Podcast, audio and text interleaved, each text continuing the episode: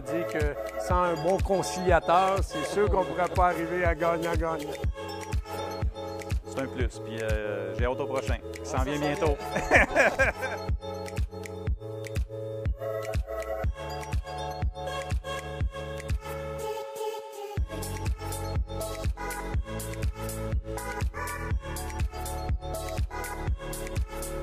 J'ai eu un excellent service, autant de François que tous les gens qui se sont associés à la transaction, euh, William Duvernay et les autres personnes qui les ont accompagnés. Le secrétariat ici, chez Patrice Ménard, c'était excellent.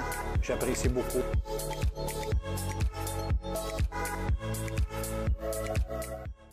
On peut y aller. euh, premier, qui, une question là, qui, qui vient tout de suite. Euh, Est-ce qu'il y a quelqu'un qui pourrait commencer pour ouvrir la, la discussion? Olivier, Mon cher Richard, j'étais très content que tu sois là ce soir parce que euh, il y a, je pense, j'ai eu cinq versions différentes. Oui, non, ou non, oui, oui, non.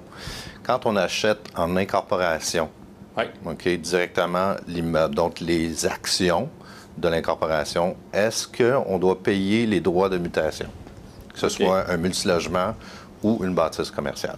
Donc, je reprends ta question là, pour que je comprenne bien. L'immeuble est d'une compagnie. Exactement. Au lieu d'acheter l'immeuble, tu achètes les actions. Question, est-ce qu'on a à payer droit de mutation ou pas? On achète, au lieu d'acheter l'actif, on achète à travers les actions.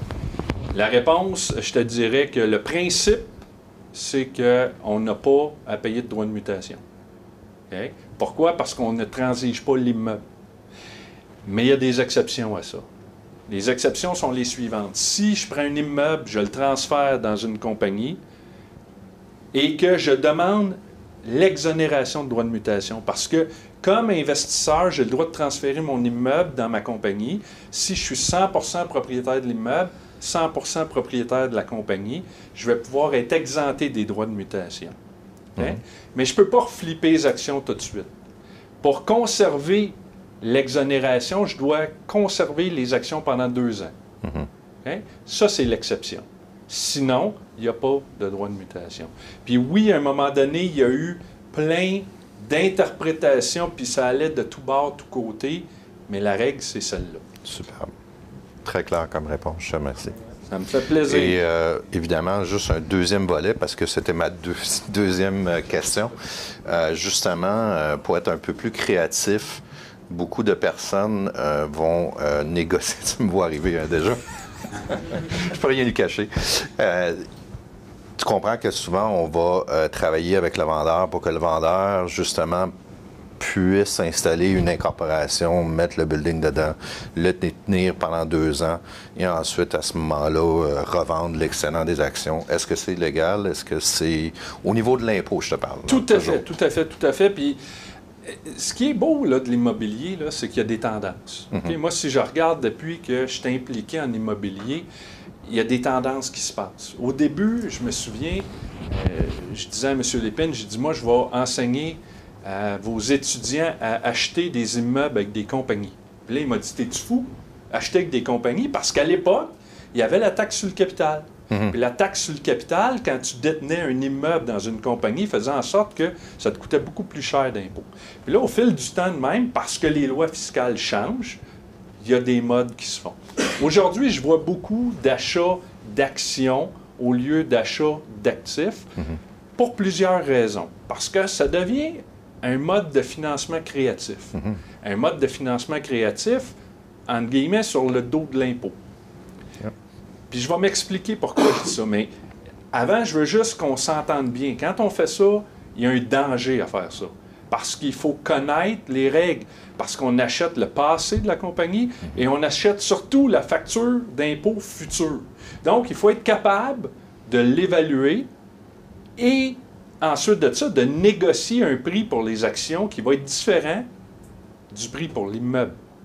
Donc, ça devient une conciliation entre quel sera l'impôt futur, c'est ce que j'appelle l'impôt latent. L'impôt latent sur le gain en capital et sur l'amortissement qui a été pris. Parce que quand on vend l'immeuble, on va avoir ça à payer. Et l'avantage pour le vendeur de, euh, de vendre des actions, puis de ne pas vendre l'immeuble, puis de liquider la compagnie. Je suis justement dans une transaction aujourd'hui où on est en train d'acheter une concession automobile, puis il y a un immeuble dedans. L'immeuble est dans euh, une compagnie qui détient la concession automobile. Et quand on regarde ça, l'impôt latent, il y en a pour 484 000 environ. L'acheteur sauve 391 000 de droits de mutation en achetant les actions. Mais ça lui coûte 484 000 d'impôts futurs. Là, il y a toute la question de venir dire bon, est-ce que j'actualise? Quand est-ce que je vais le payer? Parce qu'un dollar aujourd'hui vaut beaucoup plus qu'un dollar demain. Mhm. Donc, le 484 000, si je le paye dans 20 ans, il ne vaut pas le même prix qu'aujourd'hui. Mais ceci étant dit, une fois qu'on fait tous ces calculs-là, puis que je dis, moi, pour mon vendeur, euh, pour mon acheteur, il sauve d'un bord, il en paye un peu de l'autre. Là, je regarde, puis le vendeur, lui, le fait de vendre ses actions, ça lui fait sauver 200 000. Fait que là, ce qu'on est en train de négocier, c'est de dire, bon, ben regarde, moi, j'ai un coût neutre, ça va me coûter un peu plus cher d'impôts que ce que je sauve. Toi, tu as un avantage, on va partager ton avantage. Mhm. Fait que finalement, au bout de piste, je suis en train de négocier de vendre 100 000 de moi. Mhm. Pourquoi que les gens veulent acheter des actions de même? Oui, tu as les droits de mutation qui sont rendus chers. Hein? Il y a des places, c'est 3 ça, augmente beaucoup. Fait on, on l'évalue toujours. Mais au-delà de ça, il y a une autre raison. Les taxes foncières sont fonction des transactions sur les immeubles. Si tu transiges les actions, tu n'as pas de trace sur le registre foncier de à quelle valeur l'immeuble s'est transigé. Fait que ça, c'est une autre raison qui amène les gens à utiliser ça. Puis, Mais c'est souvent, ce que c'est souvent dans l'intention. Exemple, moi, je vais acheter la compagnie juste pour sauver la taxe de bienvenue. Est-ce qu'il peut avoir une interprétation ou c'est. Euh, quant à moi, là, si l'immeuble a été acheté par la compagnie, que la compagnie a payé ses droits de mutation dessus, je peux transiger les actions puis je n'aurai pas de problème ces droits de mutation. Pour moi, ça, ça c'est clair. Donc, donc, les, raisons, là, il y en a qui veulent sauver des droits de mutation, il y en a qui ne veulent pas que la valeur, dans des grosses transactions, des gros immeubles où tu n'as pas beaucoup de comparables, quand vient le temps d'évaluer les immeubles, il suffit sur le prix que tu as payé. OK? Là, je m'excuse, j'ai gagné sa table.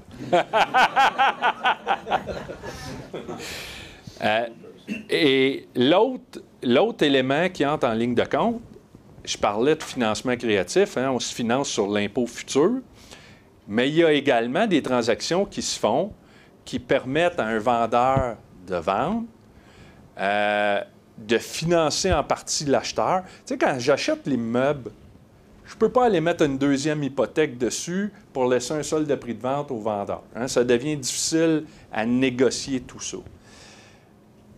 Bien là, ce qu'on fait souvent, c'est qu'on dit le vendeur, il va rester là une partie en action. Puis moi, ce que je dis aux gens, c'est soyez créatifs. Ton vendeur, il ne fera pas juste ça pour tes beaux yeux, parce qu'il va être capable de le vendre à quelqu'un, puis qu'il il va sortir avec tout son cash. ce que je leur dis, c'est, par exemple, s'il te laisse 25% de la valeur, bien moi, je leur dis, négocie avec lui en lui disant, c'est un immeuble optimisé, il va valoir plus. Parfait, reste là avec moi, ça me permet de faire ma job.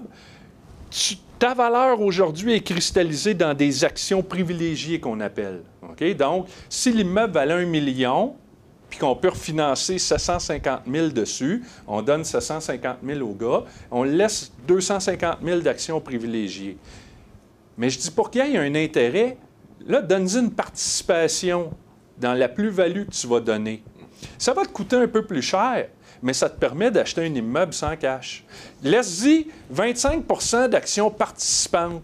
Puis dis, donne-moi trois ans, je vais optimiser l'immeuble, je vais repayer ton 250 plus la plus-value, tu vas en avoir 25% Oups, quelqu'un qui veut vendre son immeuble, qui ne veut plus s'en occuper, ça peut être intéressant. Richard, on parle souvent des gens, c'est une des questions justement que les gens, certaines personnes m'ont envoyé des questions aussi, c'est la technique d'acheter les actions de l'entreprise afin d'aller chercher le maximum de financement ou d'aller mettre le moins de mise de fonds possible. c'est exactement ce que tu parles présentement. C'est une des techniques. Effectivement. Qui est pas mal présentement, que beaucoup de gens veulent utiliser, mais qui est très peu comprise sur le marché. elle est très peu comprise. Puis moi, ce que je dis là, c'est soyez intelligent. Il faut avoir un avantage de nos vendeurs. Si on essaye de tout prendre, on ne fera pas de deal. Il faut que ce soit gagnant-gagnant tout le temps, c'est ça que tu en dis. plein là. ça. Le, le seul perdant, c'est nos amis de l'impôt. C'est un peu ça. Même pas. Même pas. Ils sont pas perdants parce que il, il va l'avoir, son argent. Oui, mais il va, il va être dévalué, cet argent-là, puisque ce ne sera pas la valeur d'aujourd'hui, ça va être la valeur future au moment où il va être taxé. Non, aujourd'hui, là, prenons l'hypothèse que l'immeuble vaut un million. Je suis capable Ouais. d'y redonner 750 000 parce que je suis allé financer 75 Mhm. OK? Il reste 250 000 à lui payer. Bon, ben ça, j'ai un délai. Il est en action privilégiée, puis il me donne trois ans pour le rembourser. Puis en plus, ce que j'y donne, c'est une participation dans plus-value que je vais donner à l'immeuble en l'optimisant. Donc lui, il va avoir eu son million, plus 25% de la plus-value que je vais lui donner. Donc, ce faisant, le vendeur peut être intéressé. Puis là, il va me dire, oui, mais qu'est-ce qui va me garantir que je vais avoir mon argent? Bien là, ce que je dis, fine. L'investisseur qui va avoir des actions ordinaires va te les donner en garantie. S'il ne te rembourse pas, tu reprends la compagnie, tu reprends ton immeuble. Tu n'as pas tout perdu. Il y avait Patrick qui avait une question. Euh, ben, Ah. Ah, Au niveau de la corporation, ça va. oui, Au niveau personnel, j'achète moi à mon nom personnel, oui. puis que je demande au vendeur le même scénario que vous venez d'invoquer. Impossible. Impossible. Impossible. Parce que l'avantage de la compagnie nous permet ça. Parce que si on regarde un bilan d'une compagnie, tu as l'actif, tu as le passif, puis tu as les capitaux propres, l'avoir qu'on appelle. Bien, quand on est en action, on se situe dans l'avoir et non pas dans le passif. Fait que pour la banque, c'est pas une dette, c'est un partenaire financier. Fait que c'est pas vu de la même façon. Là, il faut faire attention parce que j'ai vu des transactions dans lesquelles ils demandent, surtout si tu vas SCHL, que le partenaire financier cautionne. OK? Fait que c'est là que je dis, faut packager un deal qui va être intéressant pour le vendeur. En fait, en fait euh, qu'est-ce que tu comptes là? Je l'ai vécu euh, dans, une, dans une bâtisse, puis euh, ça a vraiment valu la peine d'acheter les actions. On a sauvé mise de fonds d'à peu près 400 000 qu'on Oui. a, qu'on a sauvé sur la bâtisse. Que ça m'a permis d'acheter d'autres choses en même temps. Puis je veux le faire. Puis justement, ça ça m'amène à une autre question. Je suis sur le bord d'acheter un autre 16 logements.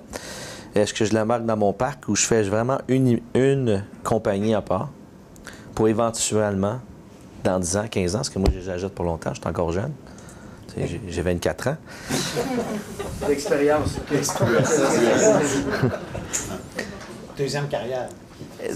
Tantôt, tu sais, ça- mettons la bâtisse vaut, euh, je sais pas moi, je dire un chiffre 1,5 million. Tantôt, ça va dans 20 ans, ça va valoir 3 millions, 4 millions. La taxe municipale va être de combien tantôt? Est-ce que ça vaut la peine de toutes les mettre un immeuble? Sais, peut-être pas un, quatre- un quadruplex, mais y a-tu un, un montant 1 million et plus qu'on devrait toutes les mettre séparément? Oui, fiscalement, ben, ça coûte de la comptabilité à tous les années. Ouais. Mais quand c'est temps des ventes, est-ce que c'est mieux d'avoir une compagnie Par immeuble. par immeuble?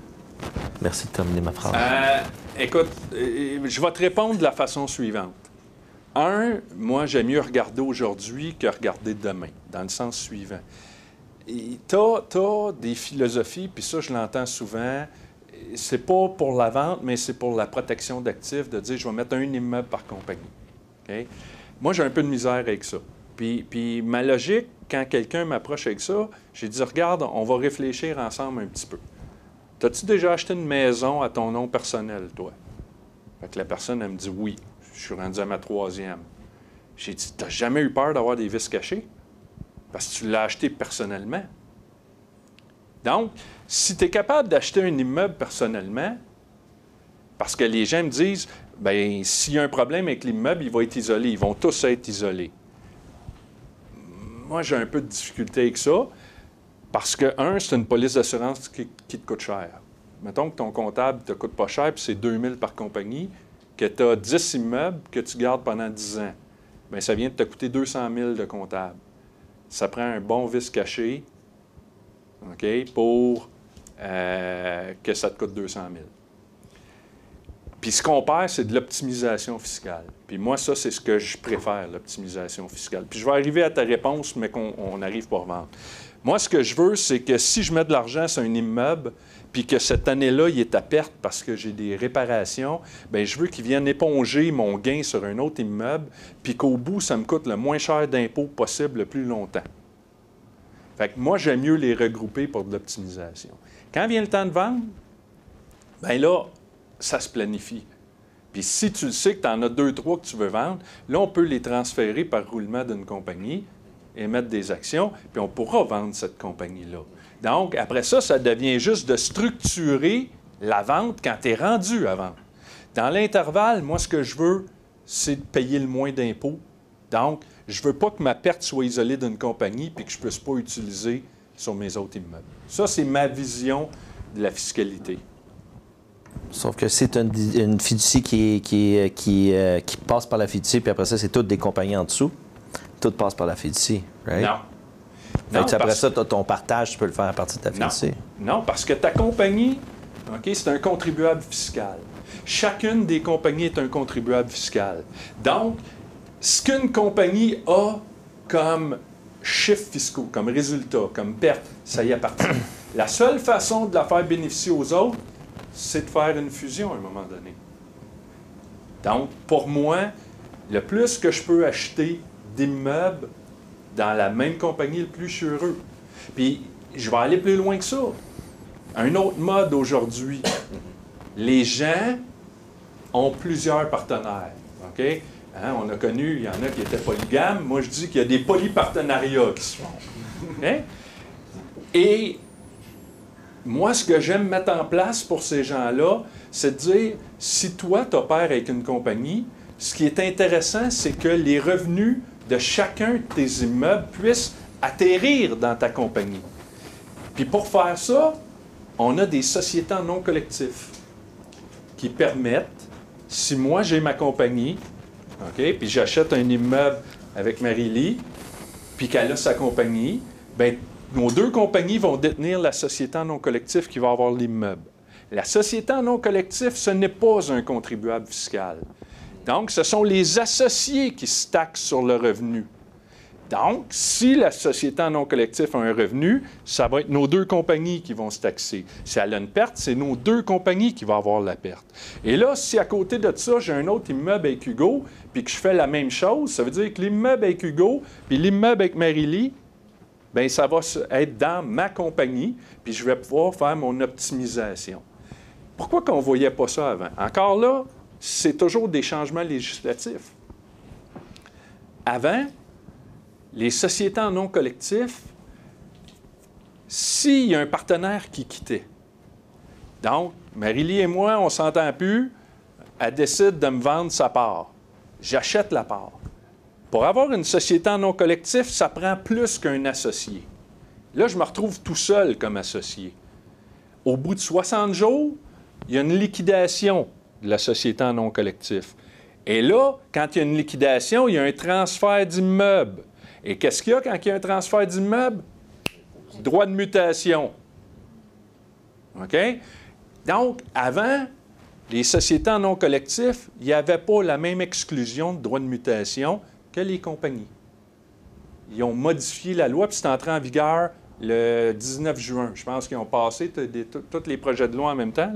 Là, c'est entré en vigueur. Aujourd'hui, si je suis 100 associé parce que Marie-Lie m'a vendu sa part et que mon immeuble est transféré dans ma compagnie, je vais être exempt des droits de mutation. Donc, ça devient plus intéressant d'utiliser des sociétés en non collectif.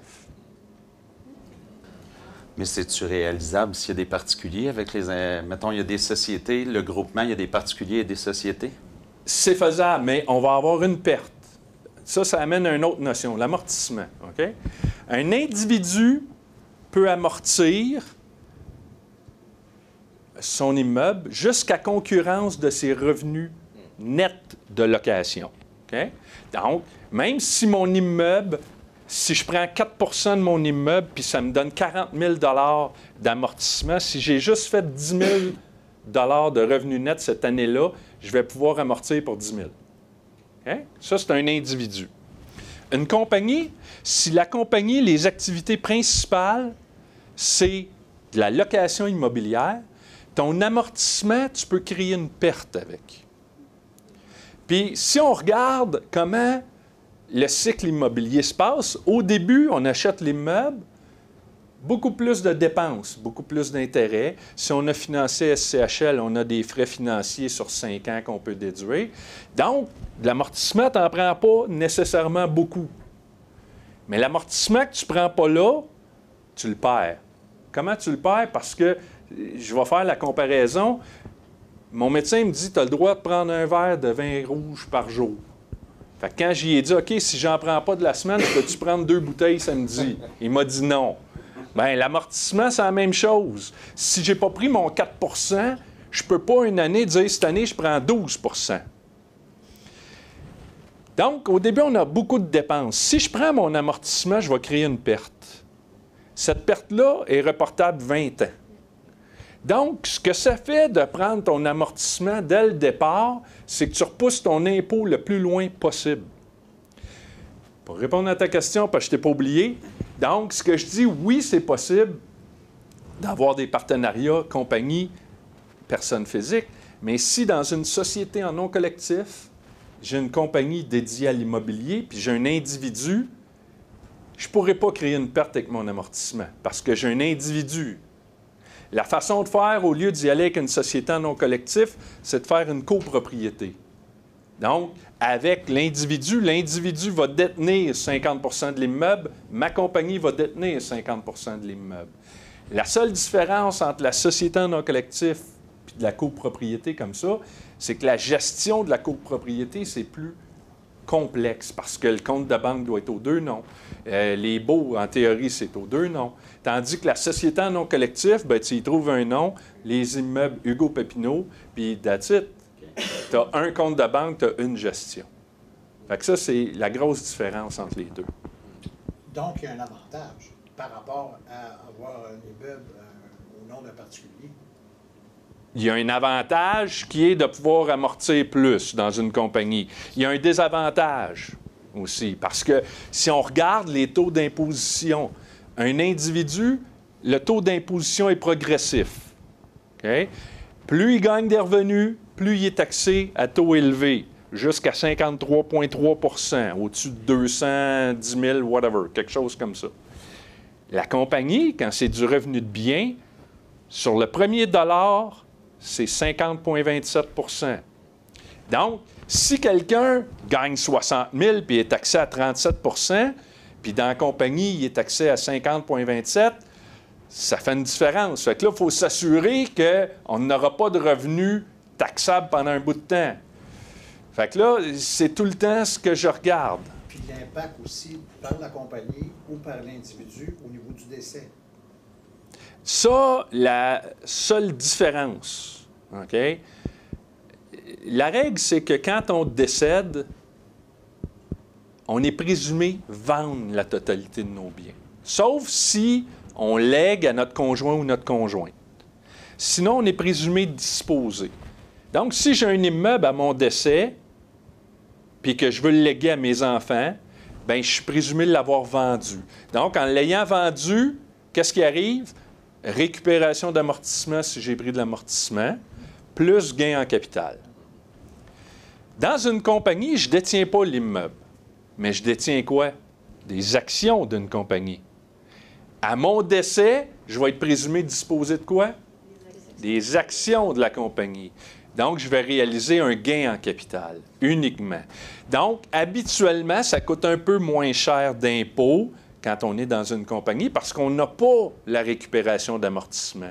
Mais un individu qui n'a pas pris d'amortissement, puis quelqu'un qui est dans une compagnie avec des actions, ça va coûter le même montant d'impôt au décès. OK? Et là, après ça, je dis ça, ça, c'est la théorie.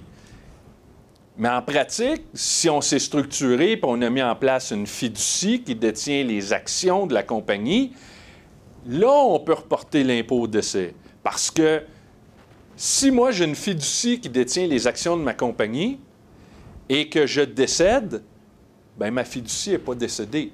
Puis il y a d'autres bénéficiaires. Donc là, je peux épargner de l'impôt au décès ou même sauter l'impôt d'une génération. Mais il faut faire attention quand est-ce qu'on met ça en place parce que une fiducie entre vifs a une durée de vie utile de 21 ans. Charles, euh, je sais que Charles Brassard, euh, quelqu'un qui est expérimenté comme toi, ah, finalement, en fait, euh, tantôt, je me sais que tu m'as parlé que tu avais des questions sur les fiducies et le changement dans la loi. Parce que j'imagine que, à la grandeur du parc immobilier que tu sois présentement, vous avez mis des systèmes en place de quelques années. Exact. Je te laisse euh, peut-être aborder le sujet. Justement, moi j'arrive à, 22 ans, là, la fiducie, là, bientôt, en 2022. Et là, je me disais, bon, mais est-ce qu'on peut créer une autre fiducie pour remplacer la première fiducie? Euh, pas tel quel. Je peux pas passer d'une fiducie à l'autre. Ce qu'on va être obligé de faire, puis faut avant le 21e anniversaire. Quand je, quand je vous entends dire 22, là, ça me stresse un peu. OK? Avant le 21, parce que la date du 21e, c'est comme si elle vendait ses biens puis il y a un impôt qui arrive. Mais la beauté de la fiducie, c'est qu'elle peut distribuer à ses bénéficiaires les biens qu'elle a libres d'impôt. Donc, souvent, mais moi, j'aime pas attendre au 21e anniversaire ou juste avant. Moi, ce que j'aime, c'est le planifier d'avance. Mais ce qu'il y a possibilité de faire, c'est, oui, de geler, de remettre les actions à des bénéficiaires, de créer une nouvelle fiducie qui va ressouscrire à des actions pour la plus-value future. Dans mon cas, j'ai mis en place ma fiducie euh, au cas où je mourrais jeune. J'ose espérer que ce ne sera pas le cas, mais déjà en place, puis je le sais que je ne me rendrai pas au bout de ma vie utile avec cette fiducie-là. Elle arrive à 10 ans. Ce que je vais faire, c'est simple, je vais geler, je vais en créer une nouvelle. Je vais laisser l'ancienne garder les actions de gel et tranquillement, au lieu de me sortir un salaire ou des dividendes, ces actions-là que j'ai gelées, je vais les racheter tranquillement pour les épuiser dans les 11 prochaines années, pour vider de cette façon-là ma fiducie, puis transférer la valeur dans la prochaine fiducie que je vais créer. On pourrait passer d'une fiducie à une autre, mais là, il va falloir changer de fiducie. Là, vous avez probablement une fiducie discrétionnaire. Il faudrait passer une fiducie non discrétionnaire avec des parts. Là, on pourrait faire ça. Mais il y a des méthodes euh, pour ne pas se taxer tout de suite quand même. Merci. Ça fait plaisir. Si euh, je peux me permettre, là, tantôt on parlait des, euh, des revenus en compagnie. Mais il y a quand même des possibilités de transférer nos revenus passifs en revenus actifs en compagnie. Oui. Euh, je peux pas transformer des revenus passifs en revenus actifs. La seule façon, c'est si à un moment donné, j'ai plus de cinq employés à temps plein. Exact. C'est le seul cas. Parce que la loi, ce qu'elle dit, c'est que quand tu as pour, l'impôt, l'immobilier, c'est passif. L'impôt, il pense qu'on est assis chez nous puis l'argent rentre. Mm-hmm. Mm-hmm. C'est pas de même ça fonctionne, mais. Et il y a une définition de société de placement. Et on sort de cette définition-là quand on a plus de cinq employés à temps plein. Donc, ça veut dire cinq employés à temps plein plus au moins un temps partiel mm. qui sont dédiés à l'immobilier. Auquel cas, oui, là, on sort de revenus passifs, revenus de biens, et on tombe dans du revenu d'entreprise. Mm. Et là, tout le monde pense que s'il arrive avec du revenu d'entreprise, là, il va avoir le petit taux à 15 Erreur. Parce que si je suis rendu à avoir 5 employés temps plein plus un temps partiel, habituellement, je commence à avoir pas mal d'immobilier. À peu près quoi? Jurisprudence 250, 300 à partir de là? Ou... Non, c'est parce que, quand j'arrive, tantôt je vous ai parlé là, du bilan, hein, la colonne actif, la colonne passif plus avoir. Mais quand la colonne passif plus avoir arrive à 10 millions, tu commences à perdre du petit taux, du, du, 15% Quand tu arrives à 15 millions, tu as zéro petit taux. Parce que là, ils disent, t'es plus une petite entreprise, t'es une grosse entreprise. Donc là, t'es pas à 15 tu es rendu à 26,7 OK. Ce qui est quand même moins pire que 50. Oui, encore là. Puis je t'explique pourquoi. J'ai un client, moi, qui était dans cette situation-là. Il y avait ses compagnies, il y avait ses immeubles dans deux compagnies. Et ce qu'on a fait, c'est qu'on l'a conservé comme ça, puis on voulait se taxer sur du revenu de bien à 50,27% Parce qu'il faut comprendre que le 50,27% c'est comme deux taux d'impôt. Il y a un 19,6 qui est de mhm. l'impôt fixe. Ça, tu le payes, tu ne le revois plus jamais. Puis tu as un 30,67% qui est un impôt temporaire. Si on envoie ça au gouvernement fédéral et on récupère, on, la compagnie récupère quand elle verse des dividendes imposables. Bien, mon client, ce qu'on y faisait, c'est qu'au lieu de le payer dans ses sociétés opérantes, on le payait par sa société de placement avec des dividendes. Et ce que ça faisait, ça y permettait de récupérer puis de payer 19,6 au lieu d'être à 26,7. Fait que là, il faut juste regarder. Là, là, il est en train de switcher parce que là, il en fait trop puis on n'est plus capable de tout récupérer. Fait que là, oui, ça commence à valoir la peine de dire on va tout jumeler ça ensemble puis on, va aller chercher du revenu d'entreprise. OK? Fait que, tu sais, la fiscalité, c'est jamais tout noir, tout blanc. Des fois, c'est juste de réfléchir puis de regarder le dossier en disant bon, ben, c'est quoi mon avantage? Il est où l'avantage? Puis je suis capable d'aller tirer quelque chose, puis de le structurer adéquatement. OK. Dividende, euh, retour sur dividende est passé à 38 38 et un tiers. Oui, exact. Ce qu'elle dit, là, c'est mon impôt temporaire que je paye. Quand je verse un, un dividende, je récupère 38 et un tiers pour cent en compagnie. De mon. Je m'explique autrement parce que c'est pas clair. Si j'ai payé de l'impôt temporaire, 10 000 d'impôt temporaire, et que je me déclare un dividende, pour chaque dollar de dividende que je vais sortir, je vais pouvoir récupérer 38 sous et un tiers de l'impôt temporaire que j'ai payé jusqu'à concurrence de mon 10 000. Yes. C'est comme ça que ça fonctionne. Fait que à analyser, mettons, c'est du cas par cas un peu, là. Oui. Parce que, Effectivement. Parce que moi, mon but, c'est d'en arriver là, ben honnêtement. Puis de, ce que, de tout, ce que j'ai lu sur à date, là, mettons, là, de, c'est à peu près là, en, en bas de 250, 300 portes, là, t'en parles même pas, là. Ben moi, je, te dirais, ça dépend parce que j'ai un client en Abitibi, là. Ouais. Lui, c'est tous des petits immeubles. OK? Puis c'est bien éloigné, c'est un grand territoire. Puis lui, il a besoin de bien ben des employés pour gérer ça. Il n'a pas besoin d'avoir 250 portes pour avoir besoin de plus de 5 employés. Là, ça va dépendre des territoires. C'est sûr que si tu as un taux d'habitation de 300 portes, tu n'auras pas besoin de 5 employés. Juste, juste être sûr de, bien comprendre, parce que c'est un petit peu technique. Ouais, euh, La compagnie qui va verser des dividendes le fait pour sauver de l'impôt. Ben, en fait, pour, euh, pour, éviter de. Ben, pour avoir le retour d'impôt de 10 000, jusqu'à concurrence de 10 000. Moi, je ne verserais pas un dividende juste pour ça. OK? Mais c'est habituellement, ce qu'on essaie de faire, c'est regarder la rémunération globale de l'investisseur. Où est-ce qu'il gagne ses revenus? Comment est-ce qu'il se paye? Et des fois, ce que ça vaut la peine, c'est de dire je vais te donner mon cas. Moi, j'opère mon bureau d'avocat. J'ai une compagnie qui détient ma participation dans la société d'avocats. Je gagne mes revenus là. Mais ce n'est pas là que je me paye. Je me paye à partir de ma compagnie immobilière qui détient mon immeuble. Pourquoi? Parce que, impôt pour impôt, je serais stupide de me payer dans ma compagnie opérante parce que là, je paierais 50% d'impôt sur mon revenu d'immobilier. Fait que je suis bien mieux de ne pas me payer là, puis me payer à partir de ma compagnie immobilière, parce que là, je vais payer personnellement le même impôt, puis là, ma société en plus va sauver 30% d'impôt. Hmm.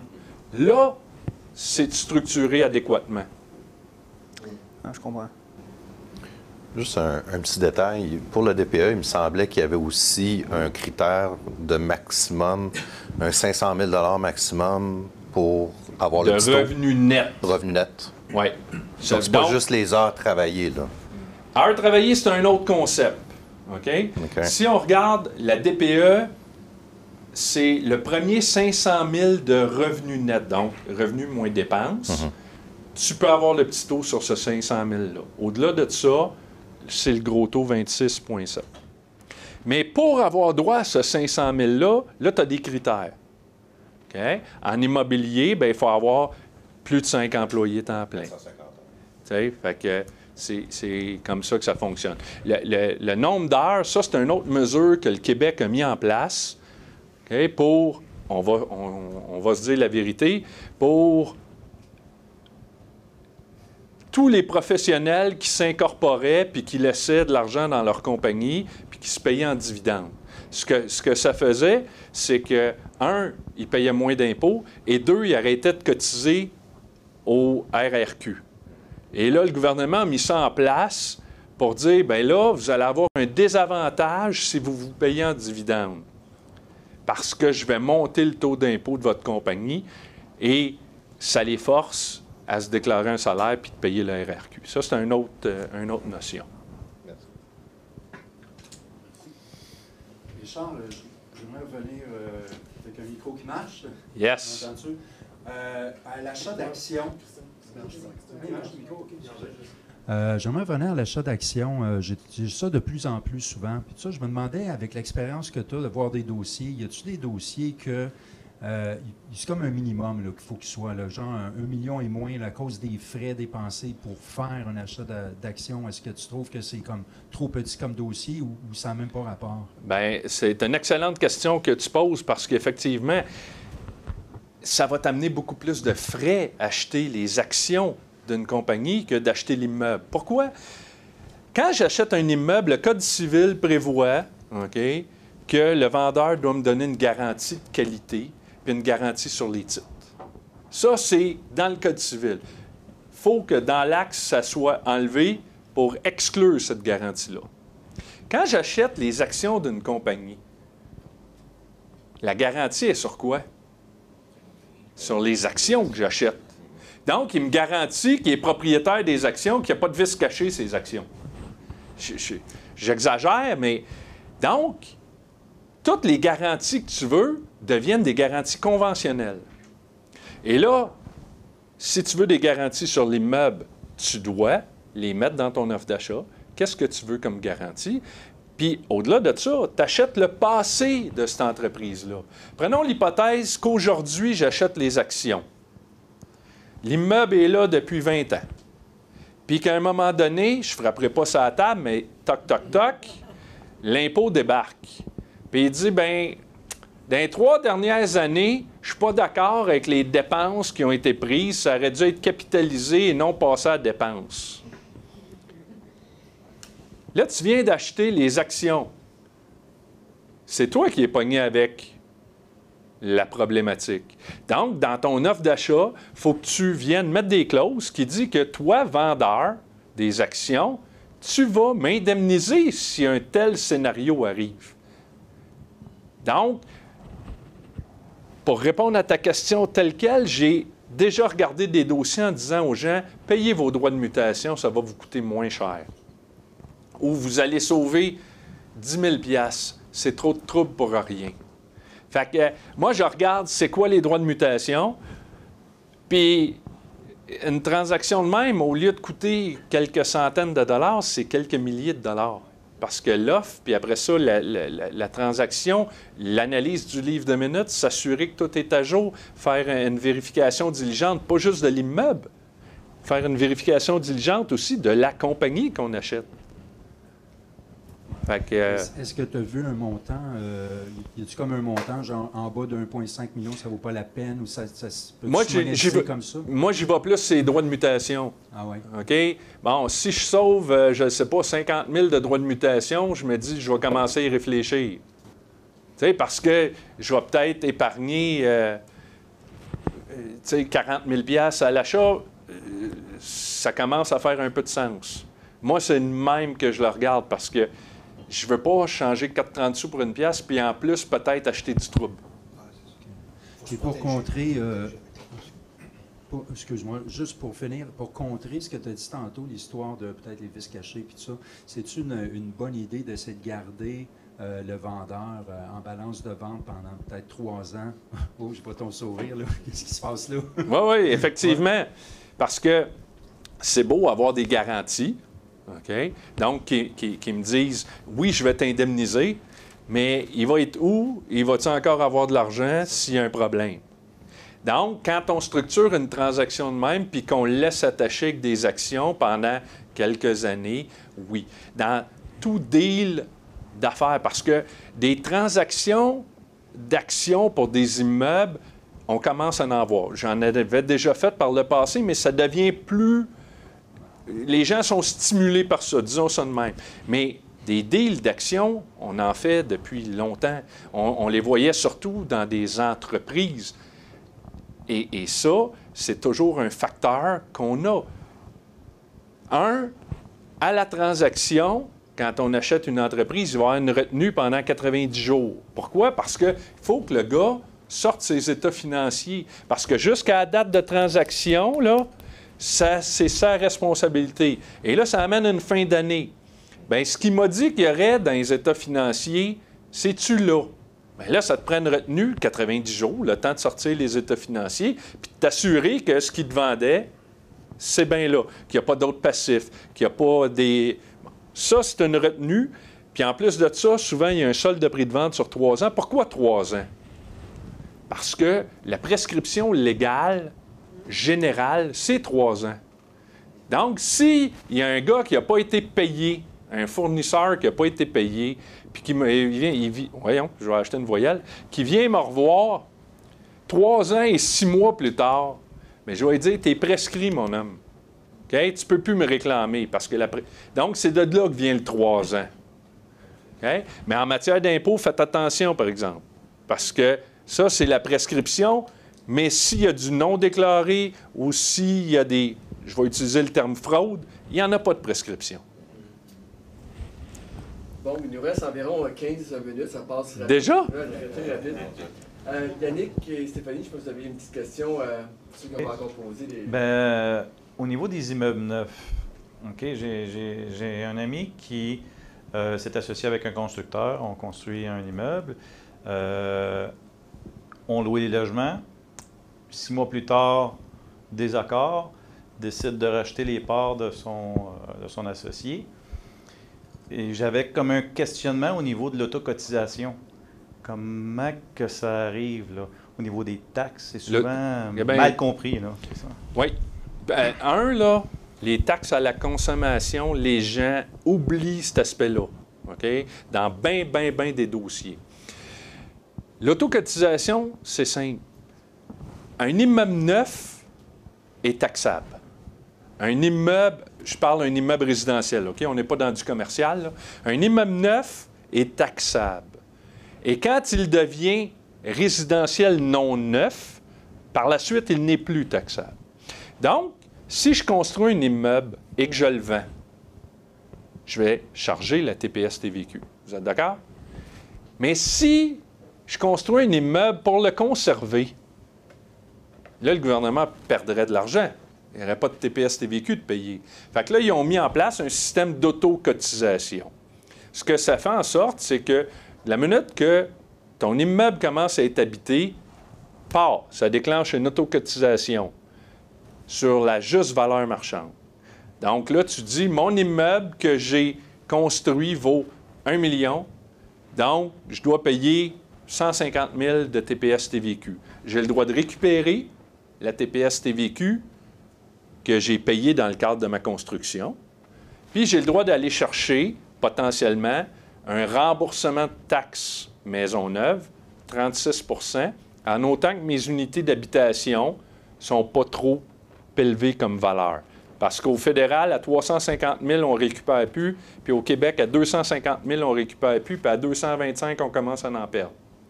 Donc, si je construis un siplex, puis qui vaut 1,2 million, bien, je suis correct parce que j'ai des unités à 200 000. Hein? Et les gens, ce qu'ils font beaucoup comme erreur, c'est l'immeuble n'est pas terminé, mais là, ce qu'ils veulent faire, c'est quoi? louer, mettre du monde dedans tout de suite, c'est pas un problème. Mais il faut juste que tu saches la conséquence. Du moment où il commence à être loué, toutes les taxes que tu payes par la suite, tu ne pourras pas les récupérer.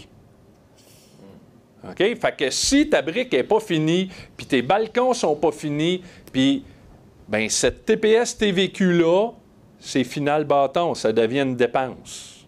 C'est plus récupérable. Fait que oui, il faut s'arrêter à ça, l'autocotisation. Très important. Puis on a la même chose pour les optimisateurs qui font des rénovations majeures. OK? Plus de 90% de l'intérieur du bâtiment, si vous y touchez, ça devient un immeuble neuf. Même principe d'autocotisation potentielle. Donc, cuisine, chambre de bain, c'est considéré si on achète un immeuble, on fait cuisine, chambre de bain dans la plupart des logements. Euh, prenons 100 là, je vais vous dire c'est quoi. On rentre dans l'immeuble, puis je ramène ça au colombage. Là, là, puis je remonte, c'est 100% Fait qu'après ça, là, puis toute la structure, les fenêtres, tout ça, ça compte pas. OK? Donc, après ça, je regarde, puis là, je me dis, puis moi, ce que je conseille tout le temps aux clients, c'est quand tu achètes un immeuble puis tu as un plan d'optimiser agressif, assis-toi avec un architecte, OK? Regarde les plans que tu as à faire, ou assis-toi avec n'importe qui, regarde les plans, et là, détermine tout de suite ce que tu vas toucher puis ce que tu ne toucheras pas. Puis regarde-les par pièce, au pied carré, amène un raisonnement logique qui fait en sorte que tu n'as pas touché à plus, au moins à plus de 10% de ton immeuble. Puis prépare ta preuve tout de suite pour pas après essayer de patiner quand ils viennent t'avoir. Non, regardez. Puis là, il y en a qui disent Ouais, mais comment ils vont le savoir? Comment ils vont le savoir? C'est facile parce que toutes tes factures, tu vas, tu vas vouloir les, passer à dépenses. Puis là, s'ils regardent, là, puis que tu as du, as du G-Proc pour refaire deux fois l'immeuble, ils vont dire Oui, tu as tout touché, tu as tout défait.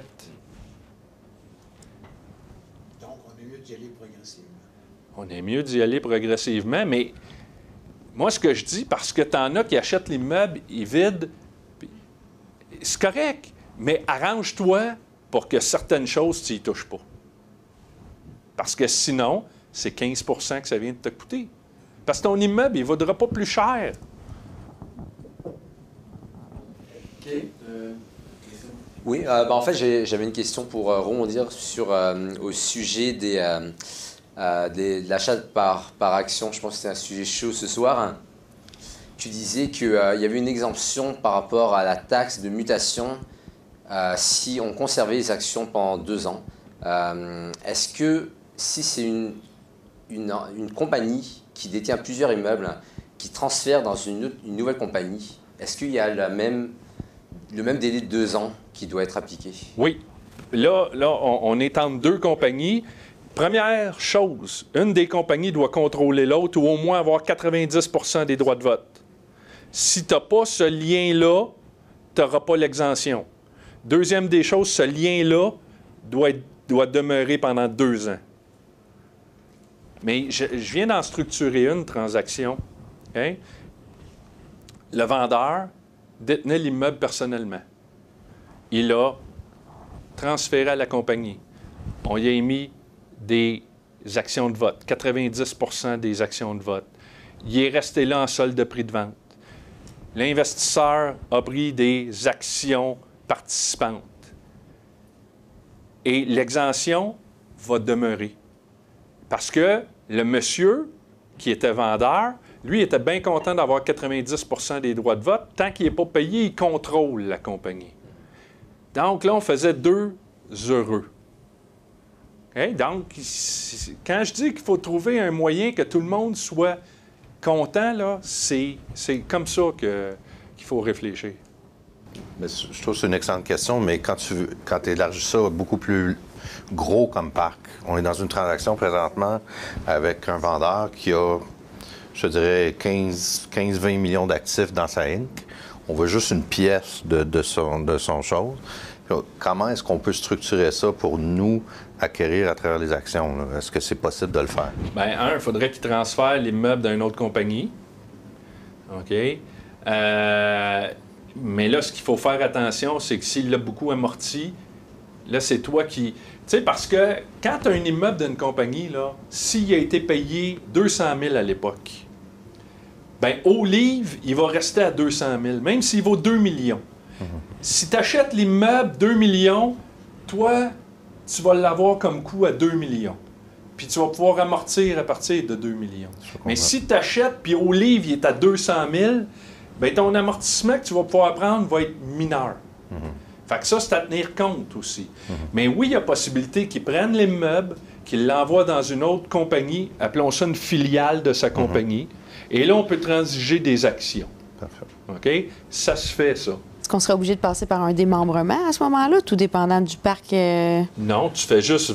C'est un immeuble que tu sors de sa compagnie principale. Si, si, cette compagnie-là détient plusieurs autres immeubles dans une même proximité qui jouissent des services communs de conciergerie ou de tout ça. OK, mais là, il faut que tu ailles à la du logement. Parce que... pour, autoriser un démembrement, c'est ça. Oui, parce que là, ça doit être un, euh, un, ensemble immobilier. Ça, ça, c'est différent. Oui, mais c'est quand même à considérer dans une. Oui, puis ça ne veut pas dire que tu vas l'avoir. Exactement. parce que nous, on est exactement en train de tout faire ça. C'est ça. Le genre de problème auquel on, fait face. faut que tu coupes les, euh, les liens entre les immeubles. Oui, c'est ça. C'est pas, pas évident quand tu en as plusieurs dans un même secteur. Oui. C'est un avantage tant que tu détiens. Exact. Mais, quand tu veux vendre, c'est plus, c'est plus facile vendre un petit immeuble que vendre un gros ensemble. Mm. Ton bassin d'acheteur est moins grand. Mm. Vincent, as-tu une question pour. Euh, oui, ben moi, je me demandais euh, concernant les dépenses qui sont euh, d'entretien par rapport aux dépenses euh, capitalisables. Oui. Y a-t-il un taux qu'on doit respecter par rapport au revenu annuel de l'immeuble ou. Ça, ça, se passe pas là? Et dans, première chose qu'il faut dire là-dessus, c'est probablement la seule place que les autorités fiscales ne s'entendent pas. Entre le fédéral et le Québec, il y a une grosse, grosse distinction. Puis ça, c'est grâce à une madame, une investisseur immobilier qui s'appelle Denise Goyette. Goyer, Goyer, Denise Goyer. Et elle, elle, s'est battue jusqu'à la Cour d'appel pour faire changer la position de Revenu Québec. Au fédéral, il y a plein de critères, puis tu passes tous ces critères-là, puis tu arrives à la fin, puis tu dis, je sais pas trop quoi faire. Québec, c'est assez simple. Un, tu as la question de venir dire, si je fais des dépenses dans la première année suivant l'acquisition, puis que j'ai payé mon immeuble moins cher parce qu'il n'était pas en bon état, bien, les dépenses que tu vas faire ils vont être capitalisables. Pourquoi? Parce que si l'immeuble avait été en bon état, tu aurais acheté l'immeuble, ça aurait été dans le capital de ton immeuble. Après ça, quand tu fais des dépenses d'entretien, de réparation, la question que tu dois te poser, c'est est-ce que je suis en train d'améliorer mon immeuble? Si je suis en train d'améliorer mon immeuble, c'est capitalisable. Mais si je change ma toiture, puis que j'ai une toiture de polymère, ça, se peut-tu, ça, polymère? Élastomère, merci. Je ne suis pas encore assez investisseur immobilier. Non, mais peut-être que ça s'en vient. Bon. Je serais visionnaire. Donc, si là, ma toiture a coule, puis il faut que je la remplace, puis je la remplace pour le même type de toiture, même si ça coûte 40 000 c'est de l'entretien. OK? Mais là, si tu passes à une toiture, puis tu mets une toiture verte, puis tu améliores ton immeuble, ça va être capitalisable. Le gros bon sens est là. Même s'il y a des normes, comme moi, je suis dans la petite patrie. Oui. C'est en goudron, puis elle va être due bientôt. Oui. Puis c'est des toitures blanches maintenant. Oui. C'est-tu de la capitalisable? Parce que c'est plus la même affaire. Oui. Ça va être capitalisable au lieu d'entretien. Oui. Oui, parce qu'on améliore l'immeuble. Euh, je le sais, il, nous l'exige, il l'exige, mais c'est quand même... Pour l'environnement. C'est la raison première. Mais, mais, mais sincèrement, là, ton assureur t'oblige à changer tes fusibles pour des disjoncteurs, mais tes panneaux à fusibles fonctionnent encore, ça va être de l'amélioration. S'ils ne marchent plus, là, c'est du remplacement. Puis comme on ne pose plus de fusibles, bien là, on peut mettre des disjoncteurs. Ça, c'est accepté. Ouais. c'est pas juste le, différentiel du coût? Non, malheureusement pas. OK, parce que souvent, quand tu mets une toiture blanche, c'est 15 plus cher. Oui. Mais non, parce qu'eux, ils disent, tu as donné une plus-value, donc ça va au capital de l'immeuble. C'est comme ça que ça fonctionne. Richard, euh, pour euh, peut-être comme dernière question, si quelqu'un qui a une dernière question, peut-être, c'est quoi les grands enjeux euh, au niveau de la fiscalité immobilière en 2019? Qu'est-ce qui s'en vient? Est-ce qu'il y a des thèmes chauds? L'an passé, on avait la réforme Morneau, qui avait fait parler beaucoup de gens, beaucoup d'insécurité sur le marché.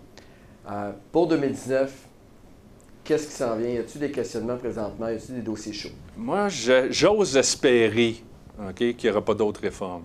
Parce qu'au cours des trois dernières années, on a été assez, je vais utiliser le terme magané. Euh, ils nous ont changé beaucoup de choses. Notamment, tu sais, avant, là, quand on avait une compagnie puis un holding, on pouvait déclarer des dividendes entre nos compagnies, puis ces dividendes-là étaient libres d'impôt. Tout le monde a déjà entendu ça. Aujourd'hui, c'est plus vrai. Fait qu'avant de déclarer un dividende d'une compagnie à l'autre, mais il faut se questionner. Parce que ça se peut qu'on soit en train de déclencher un gain en capital. Donc, moi, 2019, ce que je te dirais, Patrice, on est surtout dans une année où on essaie de défricher tout ce qu'ils ont mis en place comme réforme.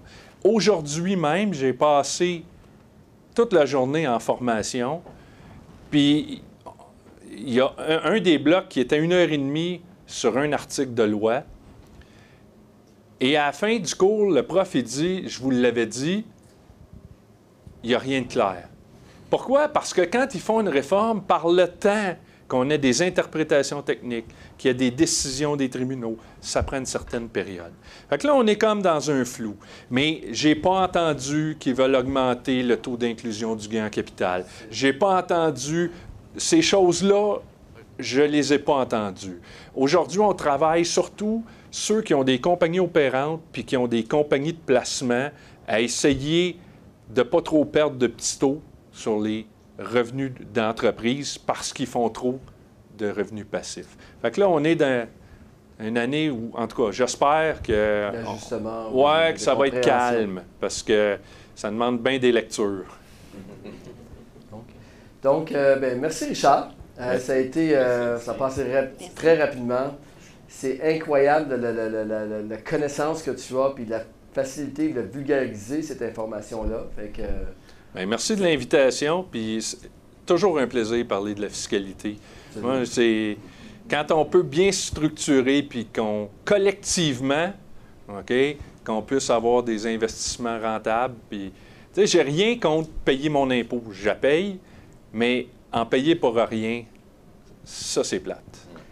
Exactement. Donc, euh, je vous invite pour les gens qui, nous écoutent présentement via, euh, euh, qui vont voir les, vidéos via l'Internet, ou les gens qui sont aussi dans, comment je dire, d'encourager Richard dans ses services, parce que bien sûr, ça a été une formation incroyable en connaissances. Je vous invite à aller. Également, Richard est aussi formateur au Club d'investisseurs immobiliers du Québec.